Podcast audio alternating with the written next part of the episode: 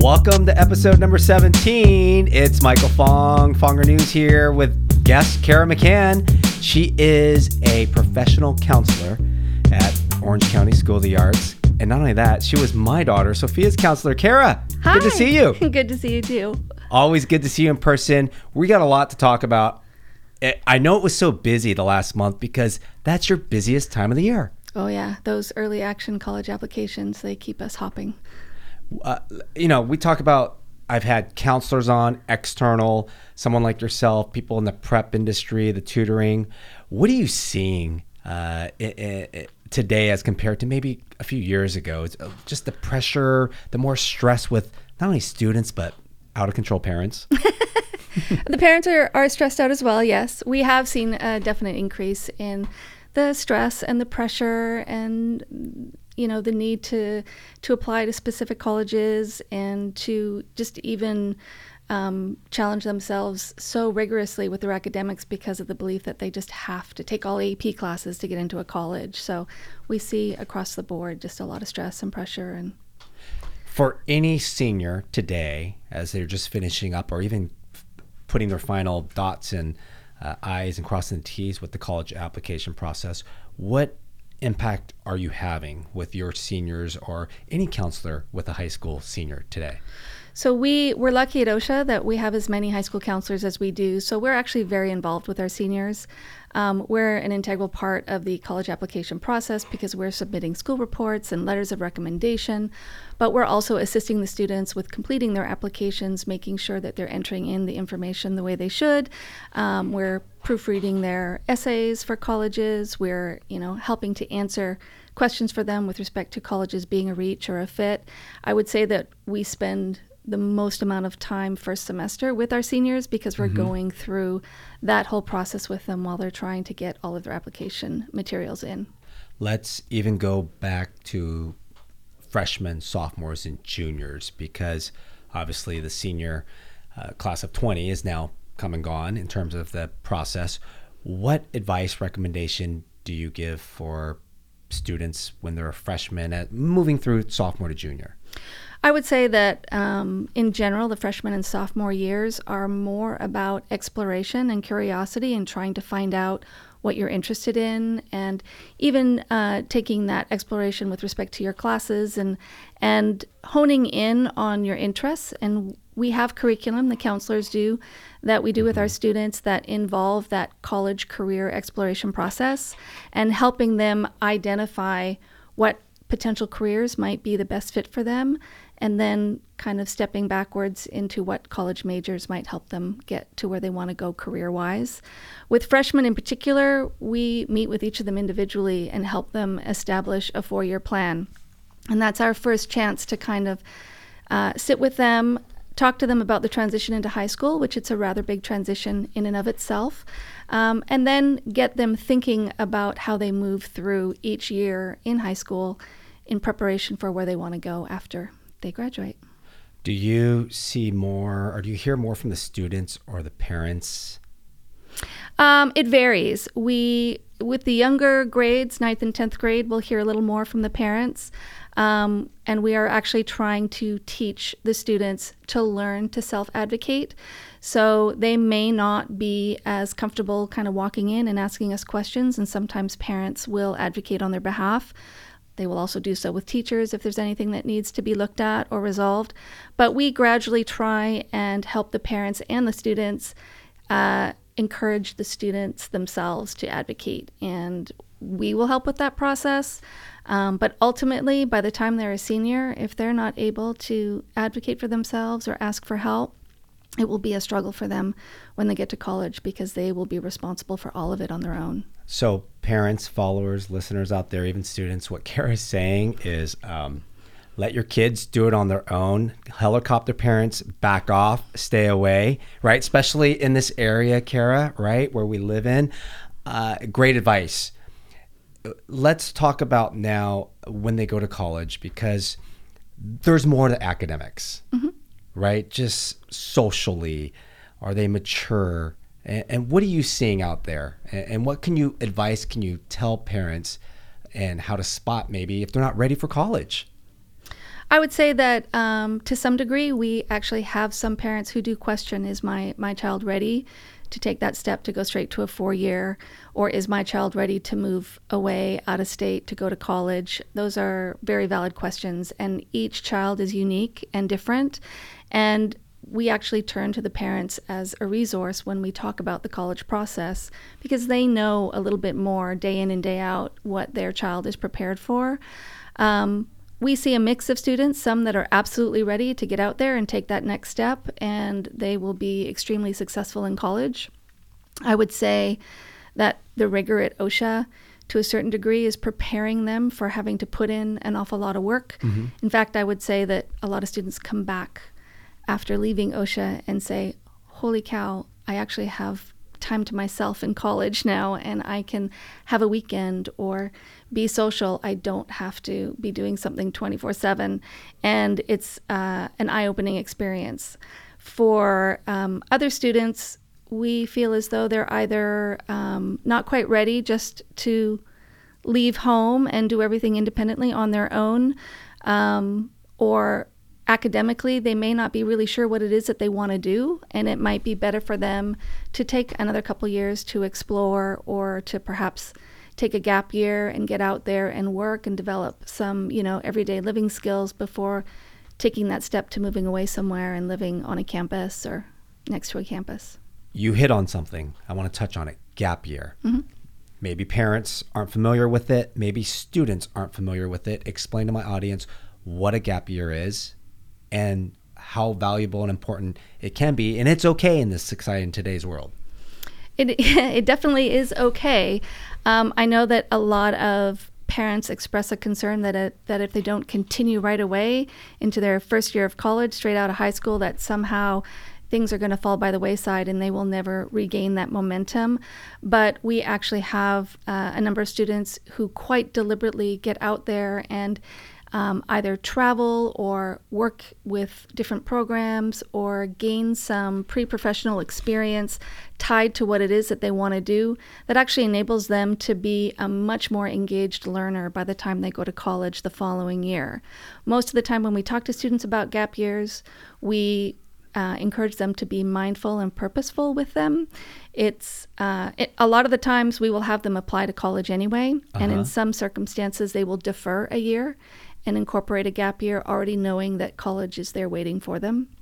Others really don't have a notion of where it is that they want to go and they want to take a year and gain a little more experience in their area of interest before they hone in on where they would like to go to school or what specifically they, they would like to study. So, parents out there, students out there, gap years are fine. I didn't hear about a gap year until it was Sophia's senior year. And my first, I'm going to be the first to admit, someone said, Oh, maybe I'll take a gap year. Sophia was talking about a gap year. And my reaction, of course, Kara, was, No, you're not taking a gap year. I said, We got to go to college. But the more I, I talk to students and parents and, and listen out there, it's okay.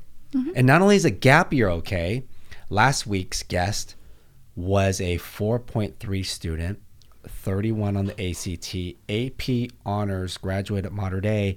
She didn't get into the college of her choice, and now she decided to go to IVC. That's a teaser. So let's get into community college. Is it okay? Absolutely 100% okay. In, in fact, I would wager to say that it's a much better step for many students and many families in general, but uh, there is a bit of a stigma against it for whatever reason. Um, having worked in a community college setting, I can speak to the variety of students that I saw as a counselor there, and we had top, top students academically attend the community college because um, their school of choice, some of them got accepted to their school of choice, but it was simply not affordable for them. Others did not get into their first choice school and wanted to wait, and others really um, wanted to engage in some of the opportunities that community colleges have community colleges have for guaranteed transfer in particular to the UC campuses that they want to attend. So we have honors programs at the community college, we have TAP programs at the community college, all designed for high achieving students to be able to propel themselves where they want to go.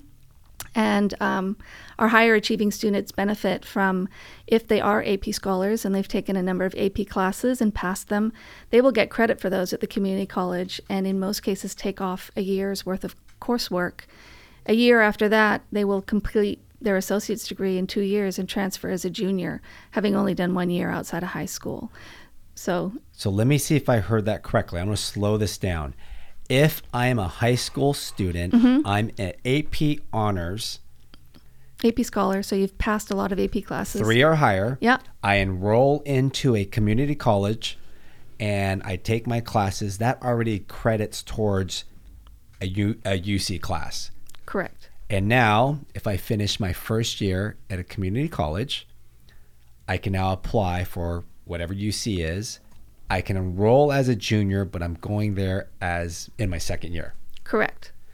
Did you hear that, followers, listeners, parents? That's amazing because most parents will say, My kid's not going to community college. Or more importantly, you probably see it at OCSA with the students. They just don't want to be associated with a JC or community colleges. I like to refer them to. I don't like to call them junior colleges because they're community colleges. That's right. Talk to me about because you've seen it at Saddleback and then probably with your students at OCSA. Any statistics or rates of the transfers? How it's a stepping, it's a it's a um, feeder to the UC systems. I heard IVC, Golden West, and Saddleback and Santa Monica are the top four in California, or at least Southern California, to feed in the UCs. Yes, that's correct. That's the same statistic I have. Oh, okay. So Fonger News, student manager, knows There what he's doing. go. Yes. There you go. So community college is a great alternative. Absolutely. Absolutely. And for many students who perhaps didn't feel as though their high school um, experience didn't demonstrate what they were actually capable of, perhaps they weren't the highest performing, perhaps they were focus, focusing their interests elsewhere, whatever the case may be, if you transfer with 60 credits or more out of a community college, they don't look at your high school transcript. You don't have to take the ACT or the SAT. They look at your community college GPA. And if you want a, a statistic, I'll use UCI as an example. Our freshmen who are applying to UCI right now out of high school are looking at an average accepted GPA that's over a 4.0. Okay, it's very competitive. Um, a lot of the UCs are just simply reach schools because they're so competitive. If you go to a community college and complete your 60 credits and you have a tag agreement with uh, UCI, you um, need to fulfill your gen ed requirements. They specify which courses you have to take for, for gen ed to fulfill those requirements. You fulfill your pre major coursework, whatever courses that will set you up to work uh, at your specific major at UCI, and your GPA has to be a 3.4, and you're guaranteed acceptance. Wow.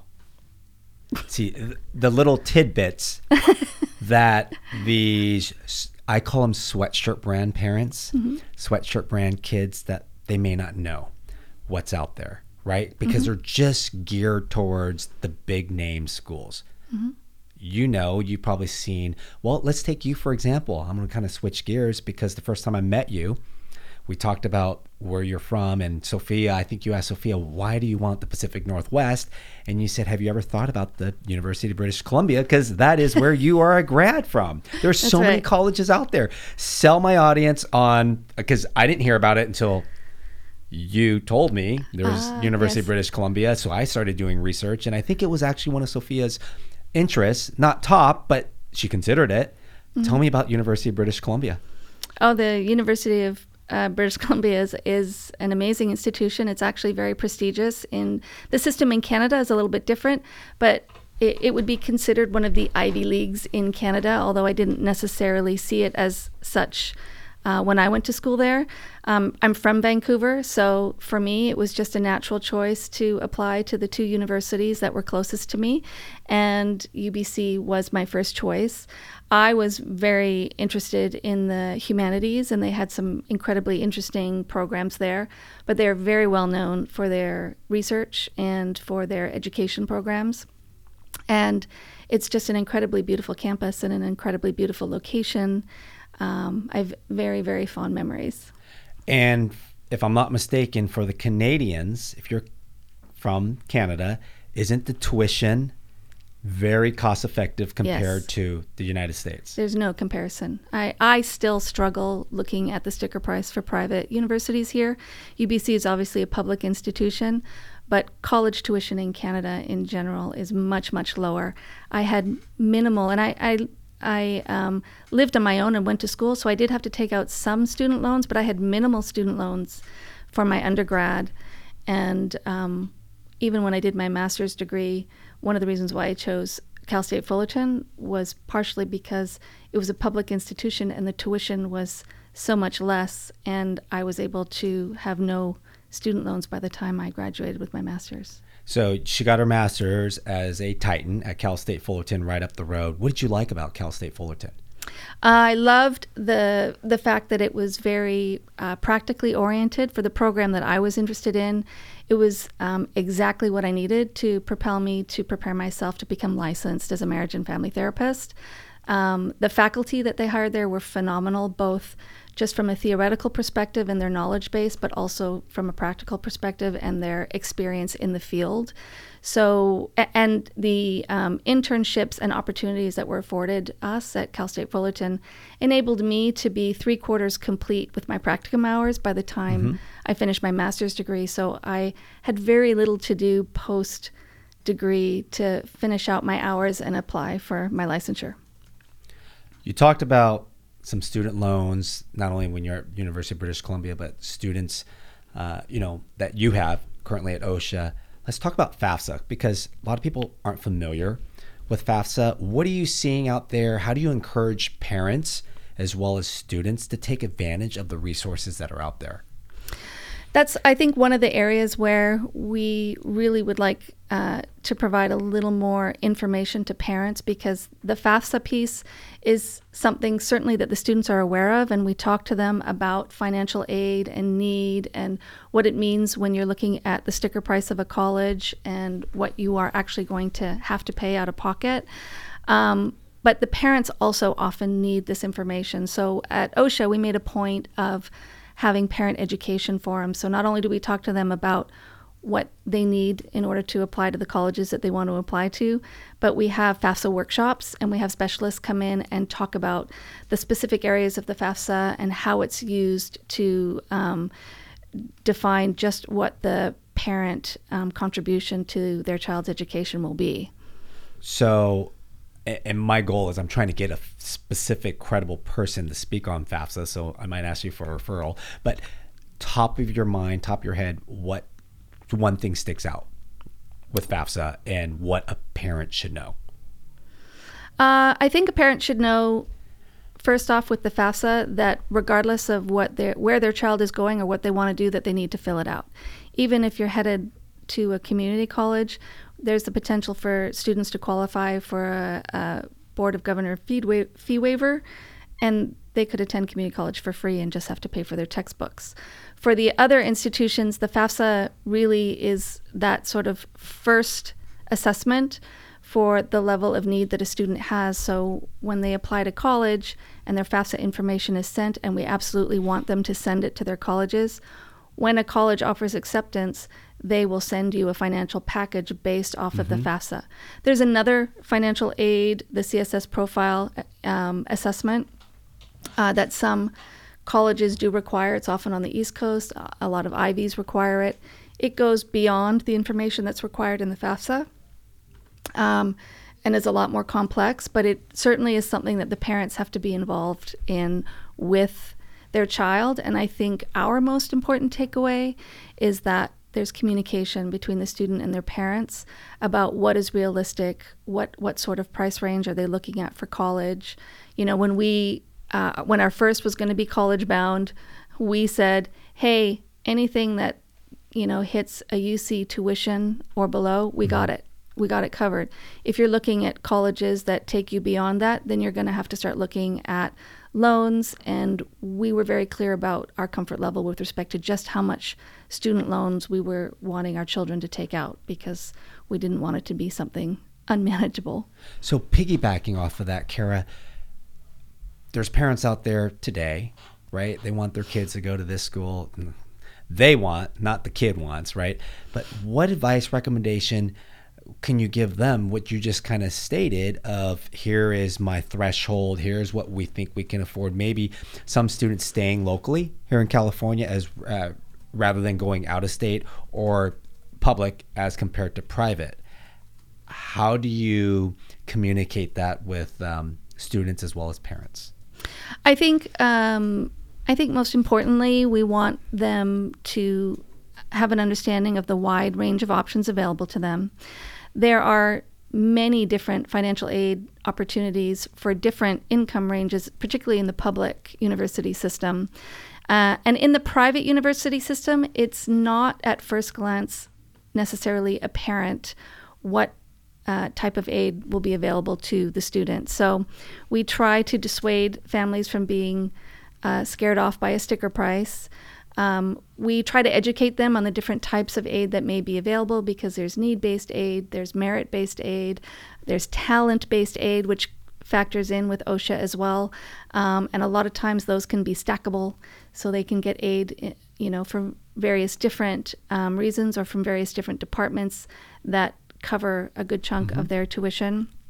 Our experience has been um, and at OCSA in particular, because we keep data on scholarships and things that are awarded, um, schools are incredibly ge- generous with respect to what they offer.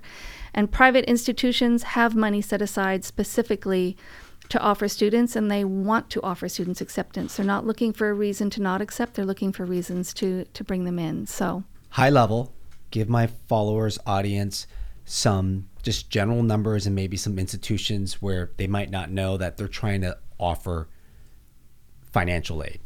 So, for example, student last week, she didn't want to go to Pepperdine, she didn't want to go to LMU, she didn't want to go to University of Portland. That's why she went the direction she went, but she was offered different types of levels from those three universities. Is that what you're kind of referring to?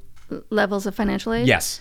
Yes. Um, one of the things that we often do um, when we meet with our students, we encourage them to come back to us with their financial offers so that we see what's out there. And it may be that another university, which is not their top choice, has made an incredible offer and that their top choice university hasn't really come close to that offer. We actually encourage students and their families to approach their number one choice university and say, hey, we are, you know, incredibly excited that you offered us acceptance. Financially, however, this isn't necessarily within our means. We've been offered, you know, various things at other institutions. Is there anything we can do to see if this can be adjusted in any way, shape, or form, and really kind of see what their financial aid department can come up with? Does that work at public universities? If you don't ask, you shall not receive.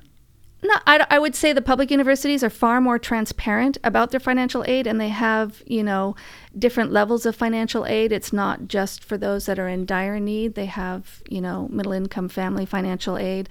So um, I think in the public university system, it's most important that you just get all of the information in and as accurately as possible for them.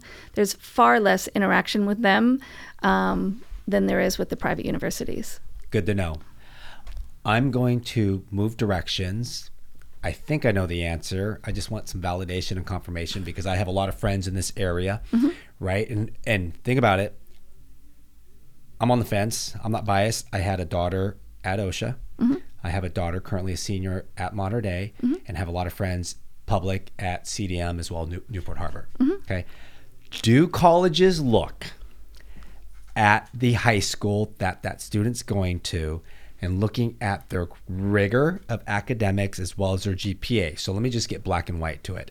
A 4.0 at OCSA to me, I think is going to be a lot stronger and weighed a lot differently than maybe a 4.1, even higher at Mater Dei or even Newport Harbor. I would agree. Um, we, as the counselors, we submit those secondary school reports for the students, which is specifically uh, providing the universities with that information. We will categorize the level of rigor of a particular student in comparison to other OCSA students. So the universities will not compare apples to oranges. They are comparing OCSA students to OCSA students in terms of the level of rigor of their transcript, and they're absolutely aware, particularly those universities that read our letters of recommendation, that there's a lot more that goes into your GPA at OCSA than if you were at a traditional public high school So, or a th- private high school for that matter. I agree 100%. Now, my peers and friends, I might lose followers because of that bit, but I tell them, I said, an OCSA student, the colleges will look at that just because of academic and rigor a lot more closer. And it's just a number, right? Either the GPA or even the SAT, ACT, there's a lot more to it, which I'm going to lead into uh, at OCSA as compared to a public high school or private high school. So thank you for validating and confirming that. So, with that said, essays, right? When they write the college essay, the application process, and you're involved, you just got through with this probably last month. How important is that essay? I have my take. Well, I think it's very important in the in the sense that it is a student's opportunity to share aspects of themselves that cannot be gleaned by what you see on paper. Um, I I think that the colleges are really looking to get a sense of who you are, and a an, an understanding not just of the type of student you will be, but the type of citizen you will be on their college campus, and they are looking to have a diverse um, community of students and getting to know you through those essays is part of the way they will sort of take a look at what would we be bringing onto our college campus. What advice recommendation do you say to stay away from on the essays? Um, What do you not write about? what do you not write about? I would say that um, we have a number of students who have experienced a lot of challenges in their lives, and many of them actually do write about those challenges. But we encourage students to really speak from a position of how they've grown or their perseverance and resilience and, and how that has transformed them and prepared them for college versus, you know, listing all the things that may have mm-hmm. happened to them, you know, throughout their childhood and, and high school career. Sports, student body, right? Yeah. All right. You are a licensed family and marriage therapist. I am, yes. So, and I don't know how well we can speak on this, but it all kind of translates into are you ready for college, responsibility, emotional intelligence, maturity wise, going to college? Because, especially here in this area, there's so many bad things happening. People are dying, making bad decisions, responsibility. And what's your take? You see it. Like you see the parents, you see the, the children, and they're they're not ready for college at the end of the day. There are some that I would say yes, they're they're not ready to take that step. And is it the pressure f- from the parents or the pressure on, should I say, the students wanting to do it? Or, and how do you, if you see that, how do you recommend or, or what are the signs of saying, you know what, it's okay, what we just talked about, community college or a gap year? You might have the academics for it, but you're just not ready. Uh, I would say that um, at, at least at OCSA, we make a point with all of our juniors. We meet with them individually and we start this conversation about where you're headed after OCSA. And we invite parents to those meetings because we really want to get a sense of the student and what they're ready for. And, and we like to hear the parents' input with respect to whether or not they have concerns or what they think their, their child is capable of. Um, so, using that information, because every child is unique, we really try to have very honest conversations with families about what might be the best step for their child. Um, and, it, you know, as far as being a counselor at the school, it's our goal to make sure that they have as many options available to them as possible. We don't want to close any doors for them. But in doing so, we don't want to um, put out you know options or opportunities out there that may be beyond their reach or that may be too overwhelming for them or that they might not be ready for. So we want to be mindful in kind of laying out those recommendations. Mm-hmm. But we have those conversations with the families and you know so, sometimes it's much appreciated. Other times it's it's a little harder to to hear and there are all sorts of concerns that go with a child not hopping straight into their four-year university degree straight out of high school but at the end of the day, um, at least our experience has been that when they've had an alternate path or chosen something different, they've circled back and been so very glad that they did so. Right. Because I think everything happens for a reason, and it might not be the perfect plan or the roadmap that the parent wants, mm-hmm. right? But for the child, it's all going to work out. What advice, as we wrap up, what advice, recommendation would you give any parent out there today, either a, as you look at your senior parents as well as the lower level parents mm-hmm. in this whole process? With respect to college? Yes. I would uh, encourage conversation early. Uh, really kind of tap into what your child's interests are. Um, you know, making note of the areas that they're successful, where they they show intense motivation. We strongly believe, and when we kind of work with the students ourselves, we really try to get them to explore what it is that they're passionate about, because they we believe that if you are driven and motivated by something that you're passionate about, you're going to be successful in attaining your goals. And so we encourage exploration. We we want and expect students to kind of step outside their comfort zone, try things that are different. There are students who may fail at something, but the experience that they gain having gone through that could create a shift that would end up making them, you know, that much more successful in what it is that they want to pursue. I will say that um, just in general, developmentally, the kind of pressure we put on students to feel as though they have to have it all figured out by the time they graduate from high school is um, unrealistic. Yes, it's just it's very unrealistic. Uh, students in college will change their minds two, three, four times with respect to what they want to major in. And um, a lot of students now are feeling more comfortable just going in undeclared because they want to take more time to figure out exactly what they want to do. And I want parents to be comfortable with that. It's it's not easy kind of sending your child off not really knowing exactly which steps they're going to take, but I do believe that college is the ideal place for students to to figure that out and explore and learn and then come out knowing that they were meant to be, you know, what it is that they were going to be for their career. I love the undeclared route. Not only did I go undeclared, but I've communicated and recommended to Sophia and Julia, who's my senior now, to go undeclared because at the end of the day, most people you meet, most people the majors you, you they major in aren't even what they're doing unless it's that specific career, mm-hmm. right? Uh, so, and, and, I talk about just the networking and when you're in college, grow and and and get involved and grow. I do have to give OCSA props because having lunch with Sophia last week, I asked her, I said, uh, how did you do on your midterm? And she goes, my life is so amazing, daddy. I go, my midterm, I got a three, six, which they grade like, right. Three, six out of four, oh. oh. Okay. Okay. And she said that's was the highest in her group and her group was the highest. And she said, OCSA taught me something. I go, they did. What did they teach you? She said, OCSA taught me how to write and how to read. And she said, for this, she go and she pulled out a piece of paper and she pulled it out and she said, "Look at what I had to write in just so much time." And I read it and I said, "That's pretty impressive." You know, just writing it. And she said, also, not only did she say to teach her how to write and read, she said it also taught me just the rigor because she said now I go, when's your class? She goes, oh, my first class is at 2.30. I'm getting out at 3.30. She said, I just have, I said, you need a job is what you need.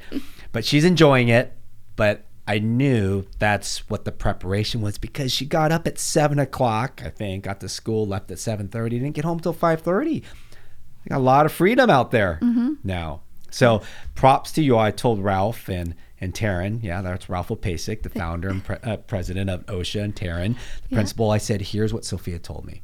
So those followers and listeners that might have students at OCSA, seventh and eighth grade, are looking to go into OCSA, it does prepare you and teach you.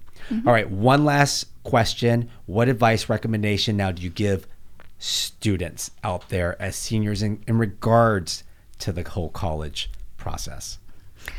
Um, I think once they get past the stress of what they're going through right now and they've actually found where they're going to go, I think ultimately really um, becoming a part of the community that they're going to um, think about their college experience beyond the academics, get involved, get to know people, network, like you said. Um, the the undergraduate degree is also a stepping stone. So the more that they can glean, the more that they can sort of learn and be curious, the more options that will be available to them once they graduate. Because, like you said, they could be headed in any sort of path once they've completed their bachelor degree, and whether that's graduate school or out into the workforce. Um, the more that they engage on campus, I think the better prepared they will be. Kara McCann, counselor at OCSA, Orange County School of the Arts. It's been a pleasure having you. Thank you. It's been a We, pleasure. we have to thank, you know who my executive producer is? Yes. Murph Karges from what band? He's he's wait, you're a bass player, right? Okay, he's the bass player for Sugar Ray. There you go. See, I, I was so starstruck that I had a little moment. So we always want to thank our executive producer. want to thank my followers and listeners and our sponsor. We only have one sponsor, that's Fonger News. Again, Michael Fong with Kara McCann. Thank you. It's been a pleasure. Thank you. Signing out, Fonger News out.